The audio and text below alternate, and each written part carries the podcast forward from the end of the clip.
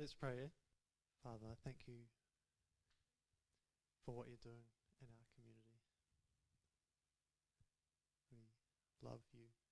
Just appreciate that your spirit is here and at work, working in us, teaching us of who you are, that you're faithful and true.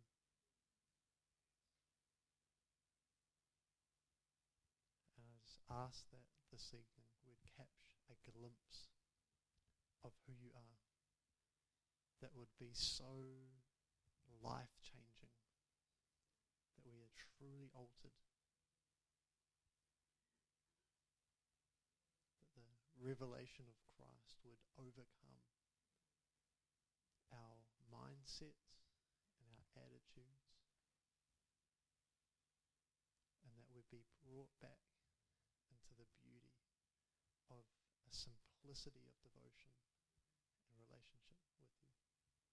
In Jesus' name, amen. Cool.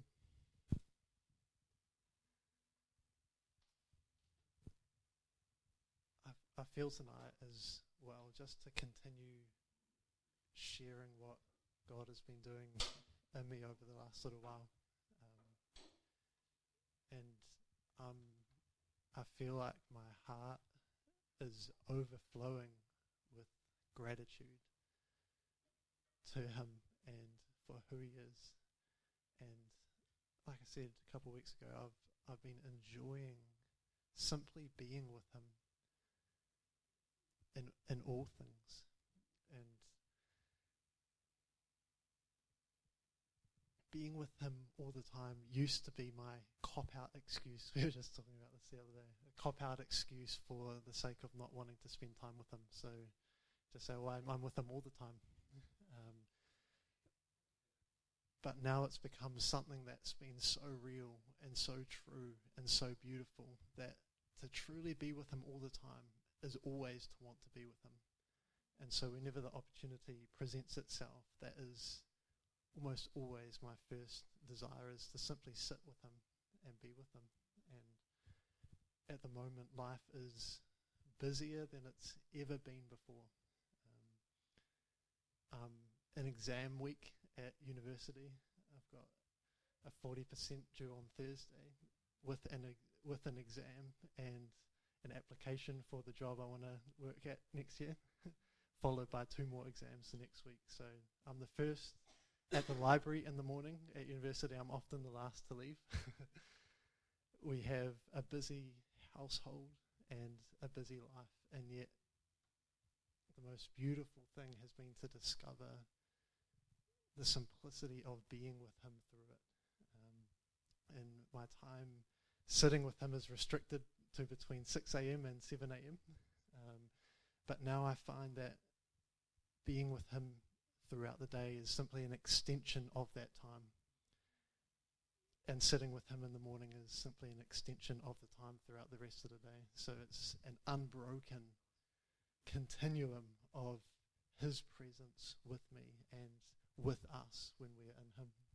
So the testimony tonight is going to be, it is going to be sharing not just like what He's doing in the sense of this is my life, but in the sense of I hope that you hear the testimony that comes through the scriptures um, as we just look into the Psalms and, and a couple of other verses um, and unpack more of who he is. For at least two hours a day minimum. And so I would, I would, I would go and I'd, and I'd walk and I'd sit in the bush and a couple of times people came across me and it was a bit weird, you know, what are you doing here? But I was I was committed to being I was committed to being religious, and I think I was more devoted to my devotion than I was devoted to Him. Um, and even in that, His grace is stunning and beautiful because in those times He revealed so much of His heart and who He was to me and continues to do. But it wasn't those times, it was His goodness. And that's the most important thing to realize that no amount of time, no Bible reading, no scripture knowledge can bring that. living knowledge of the person of Jesus into your heart that changes you in a living and real way. And I feel now that if that was the case, to spend two hours a day, that would be great. And I would love that. But it's not for the sake of pleasing Him. And I love what Paul had to say this morning about the law and how the issue is not just about people who think that they need to follow the Mosaic law, but people that feel that they need to follow law to be with Him in general. And that time with Him was, in, in essence, He was at work, but the attitude of my heart was I was living legalistically for the sake of knowing Him. Um, and I feel like the testimony of the last couple of months has been one of being separate from Him, to learning what it means to be together with Him. And I feel this is the essence of the gospel. In, in Ephesians, it talks about you who were once far off have been brought near by the blood of Christ. And this is the gospel. It was always more than saving us from sin. The, the essence of the gospel is a relationship that was broken, but a relationship now that's been made whole in Christ.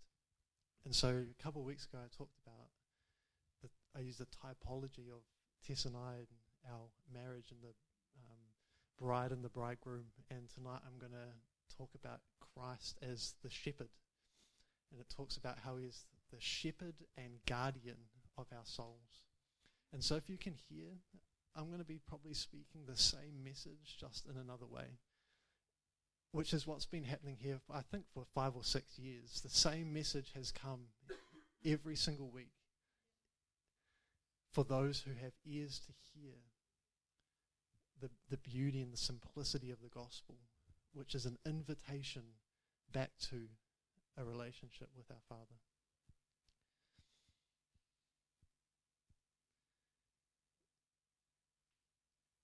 And, and thinking about what it means to share on the Good Shepherd or Christ as our shepherd, the response that I see in people's eyes when I've mentioned it to them is almost like this is Sunday school talk. And, you know, I just came across an interesting verse in 1 Corinthians, and it says that if anyone supposes he knows anything, he has not yet known as he ought to know. But if anyone loves God, he is known by him anyone supposes he knows anything, he has not known as he ought to know. And I feel like the danger in hearing about the shepherd is that we would immediately think we know as we ought to know. But it says, if anyone loves God, he is known by him. And that's the goal to love him, to know him in this way, and to be known by him. And so the first verse I'd like to talk about is Matthew 9:36. Um, you don't need to turn there; just just listen to it. It's only one verse. Um, it's Jesus, and he says, "Seeing the people, he felt compassion for them, because they were distressed and dispirited, like sheep without a shepherd." Uh, so interesting. Like sh- they were like sheep without a shepherd. They were like children without a father. They were like a wife with an absent husband. And it's been interesting over the last little while. Tess has been coming home from work and she's now overseeing a um, after school care program. And she comes home and tells me about these kids whose parents are absent from their lives. They're children without parents, they're sheep without a shepherd. And it's the kids that are the most broken are the ones whose parents are absent. And there's something that's happened. There's been a disconnect in the relationship. And so Jesus, he looks and he has compassion I feel like for the first time in my life, my heart is filled with compassion. And even though this is ridiculous that I'd be crying every time I preach now, turning into a woman.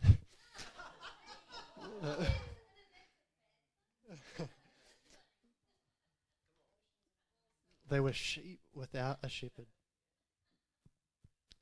And Jesus looked and he felt compassion.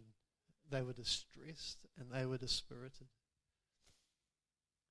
And this is the mystery of the gospel that that which is lost has been found. That which was broken has been made whole. And Jesus he says, The Spirit of the sovereign Lord is upon me to bind up the brokenhearted, to bring liberty to the captives. And so, Father, I just ask that tonight you would bind up our broken hearts. You would flood us with your life and with your love. We'd come back to you as your sheep to know truly the shepherd and the captain of our salvation.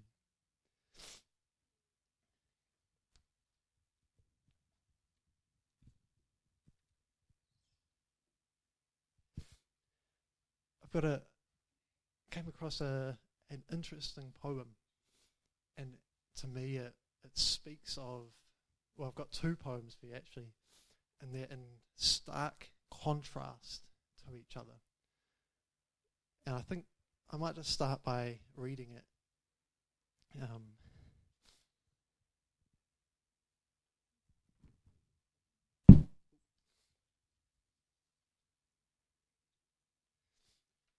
some of you may know it.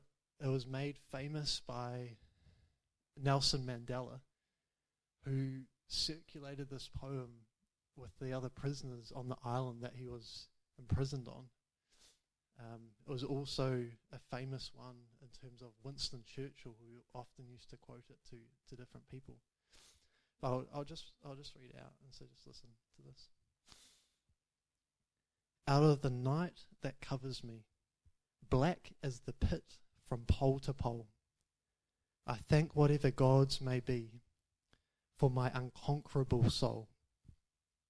In the foul clutch of circumstance, I have not winced nor cried aloud. Under the bludgeonings of chance, my head is bloody but unbowed. Beyond this place of wrath and tears looms but the horror of the shade, and yet the menace of the years finds, uh, finds and shall find me unafraid. It matters not how straight the gate, how charged with punishments the scroll. I am the master of my fate, I am the captain of my soul. And I just came coming across this poem. I don't remember, Dad. It was written on the cover of the Economist when Nelson Mandela died, and it and it struck me, and I had, I just remembered it um, when I was had a convers- an interesting conversation with a guy this week, and it reminded me of this poem. But this is oh, thanks, bro.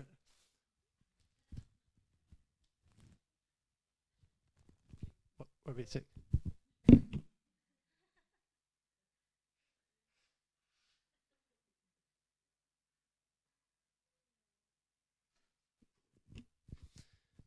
This poem, it was the words are poetic. They they flow. They they're almost, they're almost intoxicating. And for someone who enjoys reading and enjoys literature, there's something that grabs you about it. And yet there's something that is so totally opposed to the gospel. This self confidence.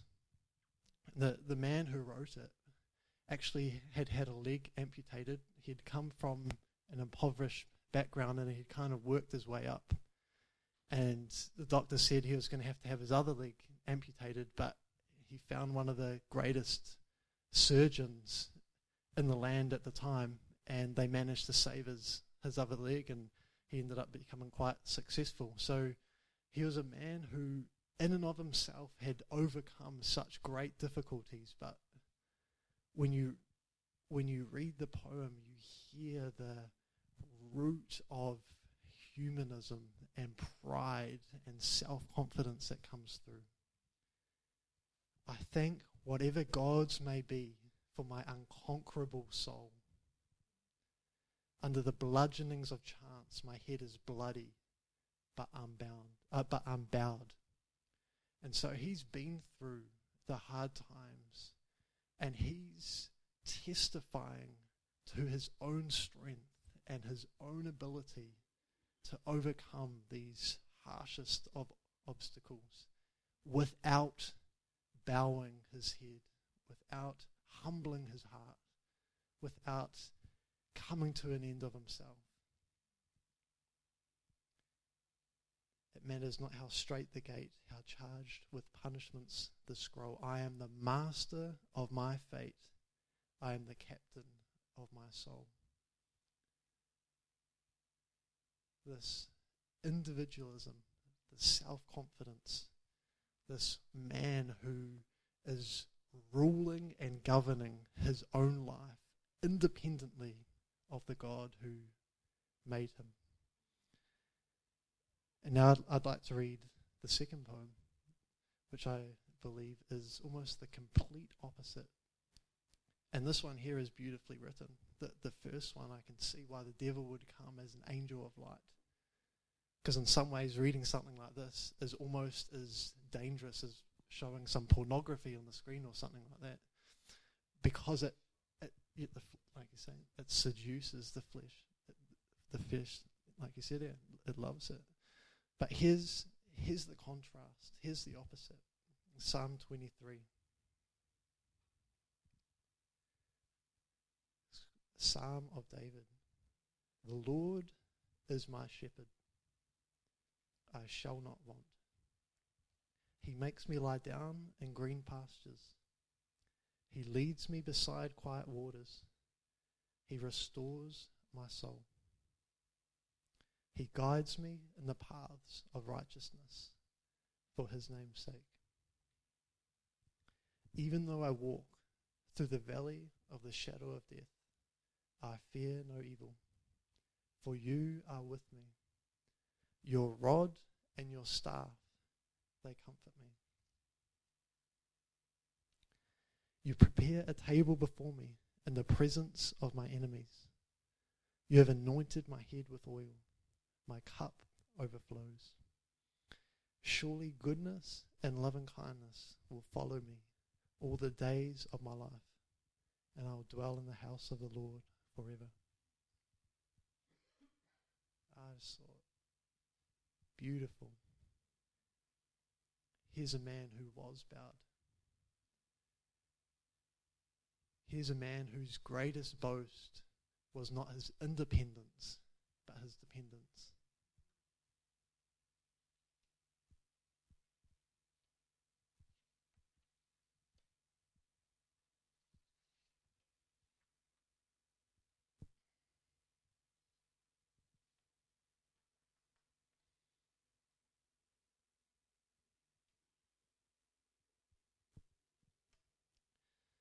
So it says, The Lord is my shepherd. I shall not want. I just feel like there's about 50 sermons in that one line. And even just trying to unpack that line, I feel like I've just got this. There were so many thoughts that I'm not sure what will, almost, almost what to say. But, so David, he says, The Lord is my shepherd. I shall not want. And there's something so staggering about this relationship that he shares with his Lord that's created in him a heart that recognizes there's no more desire left in me for any other thing. He doesn't say, The Lord is my shepherd, he will provide for me. Well, the Lord is my shepherd, he's, he, he provides my needs. Says, The Lord is my shepherd, I shall not want. There's been a transaction that's taken place. His anxious soul has been satisfied and quieted. He's not in want. He's not in want for earthly things, and he's not in want for heavenly things. In the sense that he's no longer striving for his own salvation. The Lord is his shepherd. And the reason why he does not want is because the Lord is his shepherd and he knows truly the Lord as his shepherd. Because we can know him as the Lord is a provider. But David, he doesn't say that. He says, The Lord is my shepherd. It's true. It's real. It's a testimony. I no longer want. I no longer have desires that are separate from Him. And that's what we talked about a couple of weeks ago. What does it mean to die to self? It means to die to being separate, living separately, having separate agendas and desires from Him. And so David has died in that sense. He no longer wants. I feel for myself that has been one of the most enormous things. I would read verses like in in First John um, where he talks about um, there's no fear in love. He says because fear involves punishment, and perfect love casts out all fear. And I remember talking with Greg about this a few years back, and I was shared with him that I was I was fearful of the judgment. It was something that was so real to me. It's been something that's been real to me since I've been a Christian is having to face him and to stand before him. And I was taken aback that Greg would he quoted the scripture to me. He says, "But there's no fear in love." He says, "Perfect love casts out all fear," and uh, it's been recently that that has become so real within me that I feel like He's done a work where I no longer have to fear standing before Him because He is my shepherd. He's the one who is the captain, like Paul talked about this morning, of my salvation. He's the one who takes ultimate responsibility for us and for our salvation. And for us, the responsibility is to trust Him and to believe that He's going to be faithful to perform on the promises that He has given.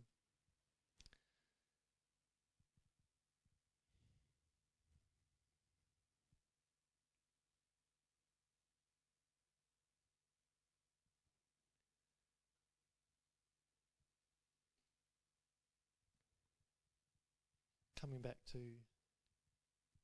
Abraham. Abraham, like we talked about a couple of weeks ago, and like Paul talked about this morning, was promised the son.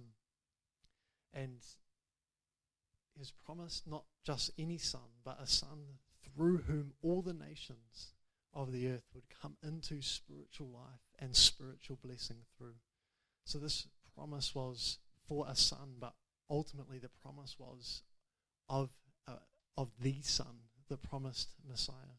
And so Abraham, after 90 years, finally receives the Son, and he's tested by God, and he's asked to take the Son up onto the mountain and to slaughter him, to offer him up as, as a sacrifice. And so Abraham is faithful and obedient to what God has asked. And he goes, and you probably all know the story, he goes to to slaughter him on the mountain, and God stops him. And what is interesting is that Abraham is speaking with Isaac, um, and, he, and he says this. And he says, Behold the fire and the wood, but where is the lamb for the burnt offering? And Abraham said, God will provide for himself the lamb for the burnt offering, my son. So the two of them walked on together. It's so interesting. It says in Hebrews that Abraham reasoned in his heart that he would be able to raise him from the dead.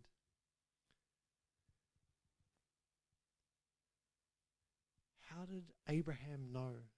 He knew that the son was a promised son, a son that all spiritual life and spiritual blessing would come through for all future generations. And he was prepared to go and sacrifice that son. He says he reasoned in his heart that God would raise him from the dead. And I think why why does he know that God would be so faithful to him in that way? It says Abraham was a friend of God. He walked with God. He knew God. He knew that God would be faithful to make a way to redeem and restore his people back to him and back into this closeness of relationship because he was walking and living in that relationship before the sacrifice even came and was even made. And so I just think, how do we know that Jesus is going to be faithful to perform on what he said, that he's going to come back, that we're going to become the firstborn, uh, sorry, the, the fir- uh, that Jesus is the first fruits of the resurrection? How do we know that we are going to be partakers in this resurrection? It's because we've already entered into the spiritual life of the resurrection before the physical resurrection has even taken place. So I hope you grasp what, what it is that I'm attempting to communicate here. Because this is, once again, this is the pattern. This is faith. Abraham saw a city that was future. And it was as if he had inherited the promise then. And so I feel, how do I, how am I so confident that we will be resurrected with him? because that resurrection life and power is absolutely at work in my heart and has been for, for a number of years. And so, verse 2 He makes me lie down in green pastures, He leads me beside quiet waters, He restores my soul. He guides me in the paths of righteousness for His name's sake. David has absolute trust that the events and the situations in his life are for the sake of the restoration of his soul and the sake of righteousness. And the best example I can think of um, just came across recently. Has been reading through Genesis, and it's Jacob uh, sorry, not Jacob, um, Joseph. Joseph. Um, and Joseph, his brothers were jealous of him. Uh, they couldn't stand that he had this close relationship with their father that they didn't have. And so they they got together and they reasoned and they schemed and they thought, well, what, what can we do? And so they decided, oh, well, we better kill him um, that didn't end up happening. They decided amongst themselves, oh, we better not kill him. We'll just sell him into slavery for the rest of his life. It's not much better. Um, but what's beautiful is that a couple of pages over, um, Joseph, if, if you know the story, he, he's sold into slavery in Egypt and he becomes um, almost like a king in the land. He, he becomes set over the people. Um, and the very people who sold him into slavery were the very people that he ended up being, in essence, the, the savior of. Um, and so, so what happens is that there's this there's this awesome meeting where Joseph is um, comes back to his brothers after all this time, um, and he says, "Don't, don't." Oh, actually, maybe I'll, I'll read it. Let's have a look.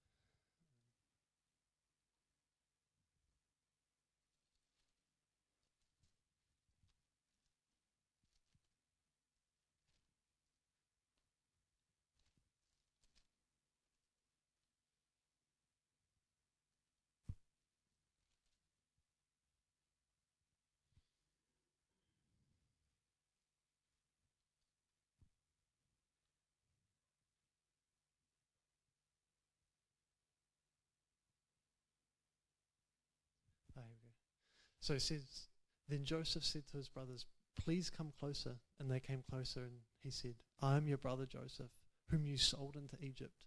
Now do not be grieved or angry with yourself, because you sold me here. For God sent me before you to preserve life. For the famine has been in this land these two years, and there are still five years in which there will neither be ploughing nor harvesting.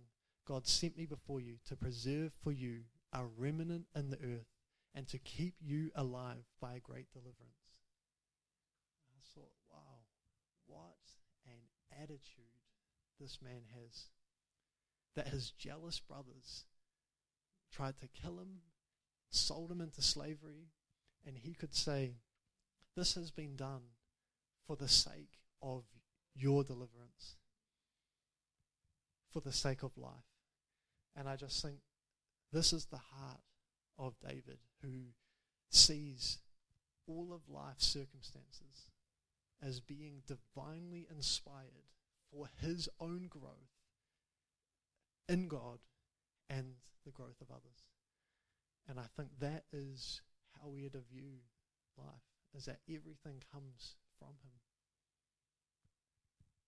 Like I said last week, every good and perfect gift comes down from the Father of lights, with whom there is no hint of a shifting shadow. Everything good and perfect comes from him, even the things that could be perceived as negative. But the issue is not the things or the situations, the issue is our attitude.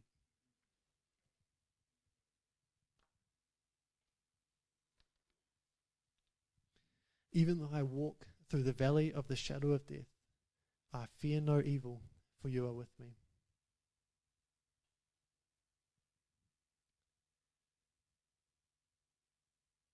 Interesting.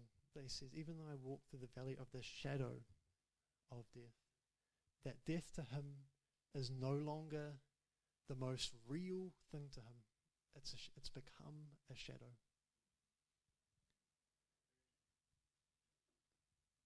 The shadow of a dog can't bite you. No matter how often in science on the OHPs we did the you know the dog fights with our hands, they weren't real dogs. They were an illusion. And so David has the perspective to see, even though I walk through the valley of the shadow of death, but he says this I fear no evil, for you are with me. And this is the absolute essence. For you are with me. You are my shepherd.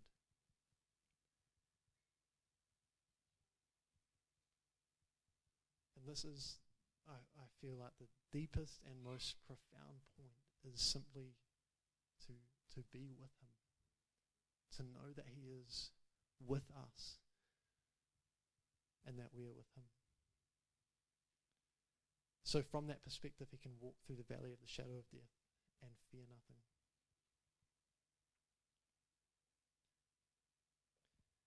Jesus describes what it means to be sheep of the shepherd in John 10. And he says this He says, My sheep hear my voice, and I know them, and they know me. And I give eternal life to them, and they will never perish, and no one will snatch them out of my hand. My Father who has given them to me is greater than all, and no one is able to snatch them out of the Father's hand. I and the Father are one.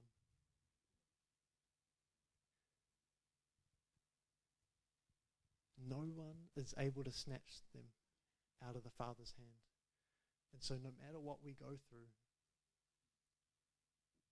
this thing is so sure and so certain that He is with us. Persecution can't take God away from you. Someone else's opinion of who I am can't take Christ away from us. What's what's the worst that my university can do to me? It's to give me an E. and yet we love and worship and serve and walk with a God who we're going to be with for eternity. That He's promised us Himself. And so they can take the degree if they really want to. They can take the reputation, but they can't take the thing of absolute and ultimate eternal value, which is Christ. And so I think that is the most encouraging and beautiful thing that we can have Him and that no one is able to snatch us as a sheep out of the Father's hand. Your rod and your staff, they comfort me. And it says in Proverbs rebuke a fool and he'll hate you, but rebuke a wise man and he'll love you. Once again, there's an attitude, there's a perspective.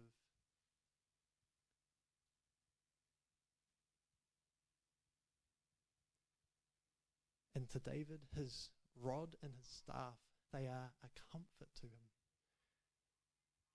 I'm finding now that I'm I'm more worried that someone wouldn't rebuke me if there's something wrong than being worried that they would rebuke me.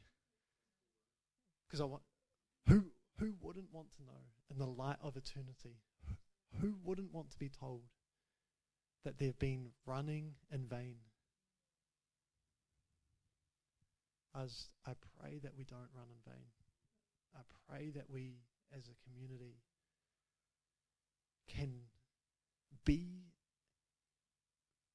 in the in a depth of relationship with one another where the staff and the rod they comfort us they remind us that we are absolutely that we're loved that we're in him and the father it says that he disciplines those whom he loves and having the opportunity to often work with youth over the last, oh, it's been a little while now, but it's the kids who haven't had the rod. They're the messed up ones, I was saying earlier with Tessa's work. It's the ones who have not had parents who were disciplined. And yet we have the perfect and good Father And it's for us to come to this maturity and perspective where his staff and, rod, and his rod, they comfort us because it reminds us that we're in him. And as a shepherd, he's not prepared to let us drift away.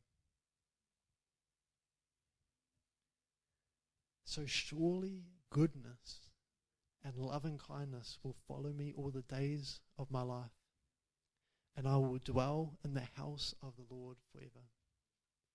Surely, that's his great conclusion. Surely, goodness and love and kindness will follow me all the days of my life. There's no other outcome.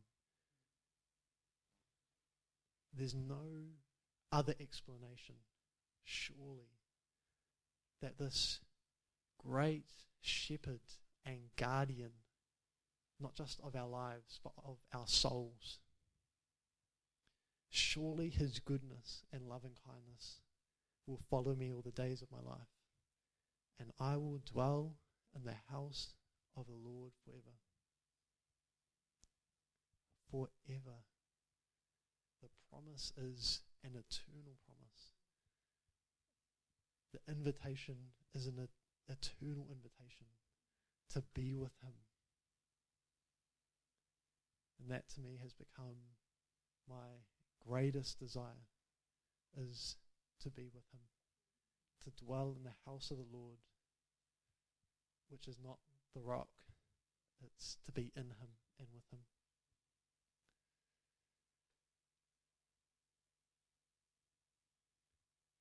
So, just as I was putting this together, I was, I was struck by the passage in, in Matthew. I might read it actually. And he talks about these sheep who respond on the day of judgment. Just one second.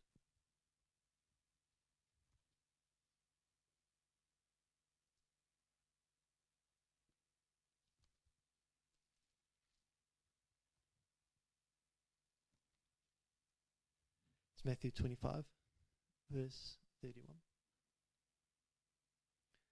But when the Son of Man comes in his glory, and all the angels with him, then he will sit on his glorious throne, as the nations will be gathered before him, and he will separate them one from another, as the shepherd separates the sheep from the goats. And he will put the sheep on his right and the goats on his left. Then the king will say to those on his right, Come, you who are blessed of my Father, and inherit the kingdom prepared for you from the foundation of the world. For I was hungry, and you gave me something to eat. I was thirsty, and you gave me something to drink. I was a stranger, and you invited me in. Naked, and you clothed me. I was sick, and you visited me. I was in prison, and you came to me. Then the righteous will answer him, Lord, when did we see you hungry and feed you, or thirsty and give you something to drink? And when did we see uh, you a stranger and invite you in, or naked and clothe you? When did we see you sick or in prison and come to you? The king will answer and say to them, Truly I say to you, to the extent that you did it to one of these brothers of mine, even the least of them, you did it unto me.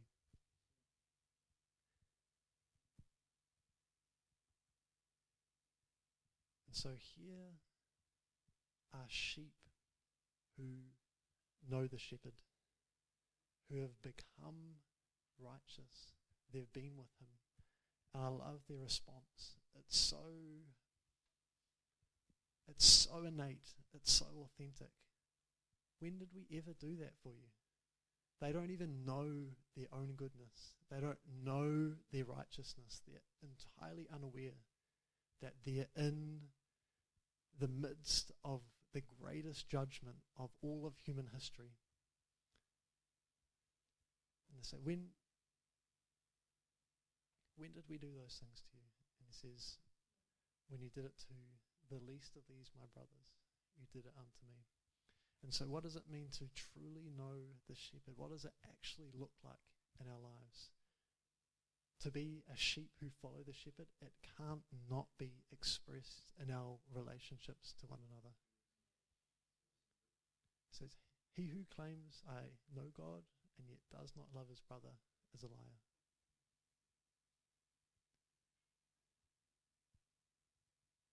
You cannot know and love the shepherd without loving the sheep. And so I just think that is what he's calling us and inviting us to.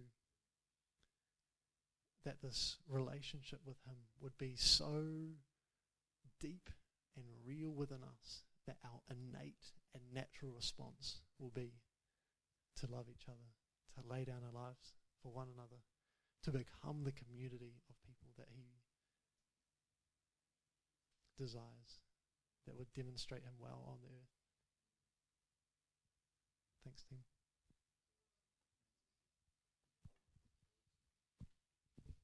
Shall we pray? What's